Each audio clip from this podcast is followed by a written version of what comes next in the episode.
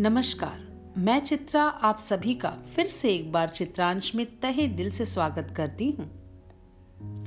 आज की जो कविता है, वो इसी बात को दर्शाती है कि बहुत लोगों की आदत होती है कि जब किसी का साथ है, तब तो वो ठीक ठाक है, क्योंकि उन्होंने किसी के साथ को अपनी कमज़ोरी बना ली है। और जो ही वो साथ छोटा, वो बिखर जाते हैं, क्योंकि उन्होंने किसी के साथ को अपनी ताकत नहीं बनाया, अपनी कमज़ोरी बनाई होती है। और इस कविता के माध्यम से मैं यही बताने की कोशिश कर रही हूँ। तो चलिए मैं सुनाती हूँ।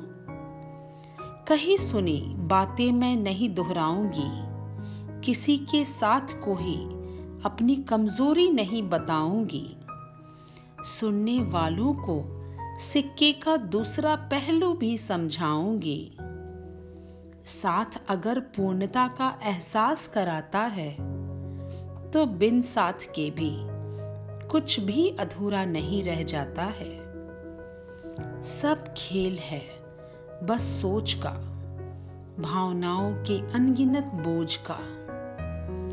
आदत न रखना चाँद तारों से सपने सजाने की, आँसू पोछने वाले हाथों की गर्माहट की। जीवन अपना है तो। सच्चा साथ भी अपना ही होना चाहिए। किसी का साथ हो या ना हो, पर किसी हाल में भी अपना वक्त बर्बाद नहीं होना चाहिए।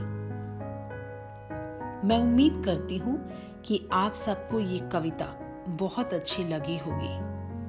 क्योंकि यकीन मानिए, यही हम सभी के हित में है।